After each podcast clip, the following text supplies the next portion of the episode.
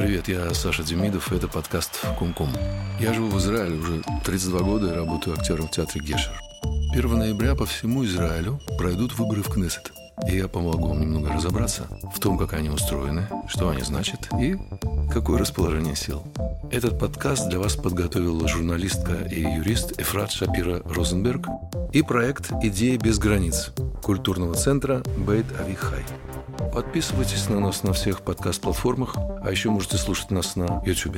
Оставляйте комментарии и вопросы, мы постараемся на все ответить.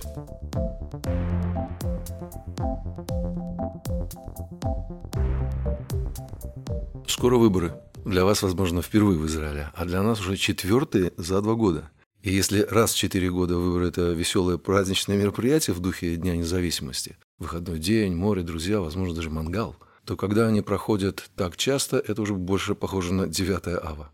Израильтяне это чувствуют. И с 1949 года, когда на выборы пришло почти 90% граждан страны, количество голосующих все время сокращается. Тем более, что обязанности посещать избирательные участки в Израиле нет. Это не Сирия, не Иран, не Северная Корея, но и не Австралия, где за неявку на выборы полагается штраф. И не Бельгия, где прогульщики временно теряют избирательное право. У нас можно не голосовать. И вам ничего не будет. Но с другой стороны, на кону стоят важные вещи. Палестино-израильский конфликт, рост цен, климатический кризис и многое другое. И хотя часто можно услышать высокомерные речи о том, что один голос все равно ни на что не влияет, в действительности голоса избирателей складываются друг с другом и становятся силой, формирующей реальность. Возможно, новым репатриантам из России непривычно сталкиваться с тем, что выборы по-настоящему что-то решают. Но здесь это не так. Поэтому в этом и следующих эпизодах подкаста я расскажу вам о том, как устроена политическая система Израиля, на что реально влияет бюллетень, который мы опускаем в урну, Почему выборы у нас проходят так часто? Какие политические силы представлены в израильском пейзаже? Почему в США быстро узнают, кто победил, а у нас на это уходят недели? Как глава партии со всего шестью мандатами смог стать премьер-министром?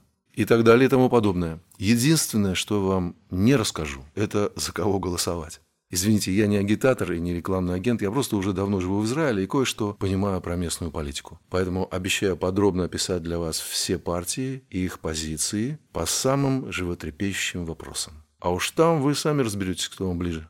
Так вот, первое и самое важное. Израиль – это парламентская демократия. Что это значит? Что народ выбирает своих представителей в парламент, он же на иврите Кнессет. Правда, тут сразу есть хитрость. Мы не выбираем конкретных представителей, а голосуем за партии. Именно их названия написаны в нашем бюллетене. Все эти непонятные НАЦ, КАЦ, ЯЗ, НАС и так далее. А уже члены прошедших в парламент партий дальше выдвигают из своего состава правительство. То есть исполнительную власть, отвечающую за нашу повседневную жизнь, каким будет бюджет, что начнут преподавать в школах, какие операции станет проводить армия. Кстати, такая система принята и в большинстве европейских государств, например, в Великобритании, Нидерландах и скандинавских странах. А вот в Германии, Франции и США все иначе. Это президентские республики. И помимо парламентских выборов, там прямым голосованием выбирают и президента. А значит, достаточно просто подсчитать, кто набрал больше голосов и присудить ему победу. У нас не так. Поэтому все длится дольше. Во-первых, на тщательный подсчет голосов, включая солдат, моряков, больных, заключенных, уже уходит несколько дней. Во-вторых, после того, как все 120 мест в Кнессете окажутся распределены между партиями, все еще только начинается. Теперь партиям нужно сформировать правительство и выбрать премьер-министра. А это значит, что большинство депутатов, минимум 61 человек, должны поддержать одного единственного кандидата.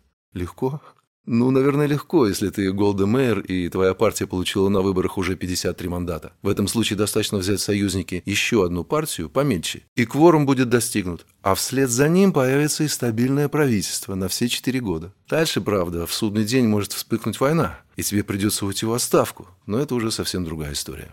Сегодня такое большинство почти исключено. Даже большие партии обычно набирают максимум пару десятков представителей в Кнессет. Поэтому им приходится формировать коалицию. То есть политический союз нескольких партий, подписывающих специальное коалиционное соглашение, где обрисованы их общие ценности, а также высказана готовность вместе голосовать за тот или иной состав правительства. Как сформировать коалицию? Это дьявольски трудная задача. И от всех участников требуется идти на уступки и находить компромиссы. Вот представьте, среди партий есть светские и религиозные. Конечно, у них совсем разные взгляды на взаимоотношения религии и государства. Или другой пример. Одна партия призывает увеличить оборонный бюджет, а вторая – повысить минимальную заработную плату. А третья шла на выборы с обещанием построить больницы на периферии. Нетрудно догадаться, что бюджет, скорее всего, не потянет все эти инициативы одновременно. Кому-то придется как-то подвинуться. В лучшем случае в ход пойдет только дар убеждения, а в худшем случае и примеры политического подкупа.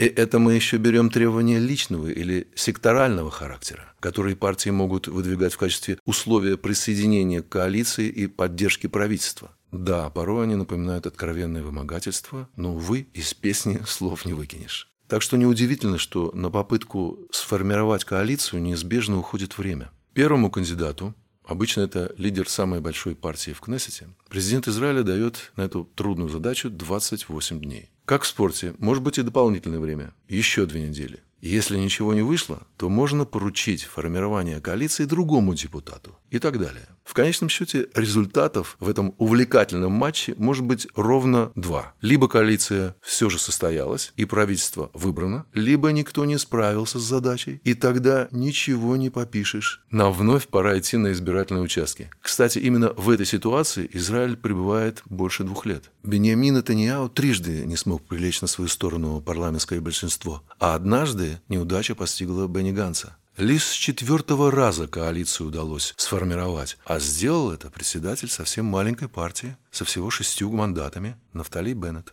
Но коалиция – штука хрупкая, и Беннету вскоре довелось в этом убедиться самому. Если в нее входит лишь положенный по закону минимум депутатов Кнессета 61 человек, то она может развалиться в любой момент. Достаточно всего одному человеку решить, что он больше не поддерживает объединение, причем по любой причине, в знак несогласия с действиями правительства, или исходя из собственных возросших амбиций, или еще почему-то. И все. Нет ни коалиции, ни правительства.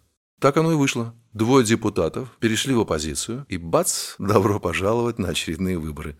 На колу мочала, начиная сначала. Кстати, не поймите меня превратно, оппозиция – это здорово. Израильское общество разнообразное, и благодаря оппозиции интересы самых разных групп, включая меньшинства, оказываются так или иначе представлены в политическом поле. Хорошо, когда власть можно критиковать и предлагать альтернативу. И представьте себе, тебя за это не посадят в тюрьму. Но, может быть, стоило бы изменить систему, выбирать напрямую премьера, как э, президента в Америке. Два кандидата. Голосую за одного из них и все. Не стоит ли попробовать?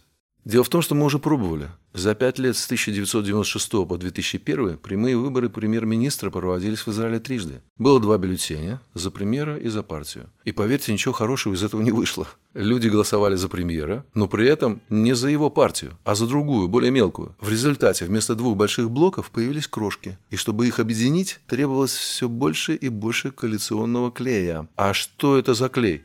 Деньги, должности в правительстве – Малые партии занялись вымогательством, а премьер-министр не мог проводить свою политику, поскольку у него не было поддержки. Правительства быстро прекращали существование, избиратели устали от чехарды лиц, и стало понятно, что в Израиле такая система не работает. Поэтому сегодня мы опять голосуем за партии, и самое важное – это определиться, какая партия вам близка. А для этого хватит двух вещей. Во-первых, изучить программу каждой партии, какова ее точка зрения по ключевым вопросам, что она собирается отстаивать, позиции Равината или общественный транспорт по субботам, жесткие меры против иранского реактора или отказ от территории в обмен на мир, безопасность, экономика, просвещение. Все имеет значение. Нет несущественных тем и неважных ценностей. И второе, проверить, кто входит в партию. Эти люди выполняли обещания, которые они давали избирателям. С какими предложениями они выступали, как себя вели? Звучит вроде просто, хотя и довольно утомительно. Но ничего, я здесь именно для того, чтобы помочь вам сориентироваться в этой израильской политике, рассказать, кто есть кто, и как не перепутать правое и левое. Всего несколько минут в день, и к ноябрю вы будете готовы к голосованию. А значит, после выборов будет сразу понятно, кто победил. Мы. Это был подкаст «Кум-Кум». Выборы для чайников. Я Саша Демидов. Подписывайтесь на нас на всех подкаст-платформах, ставьте оценки и пишите комментарии, и слушайте следующие выпуски.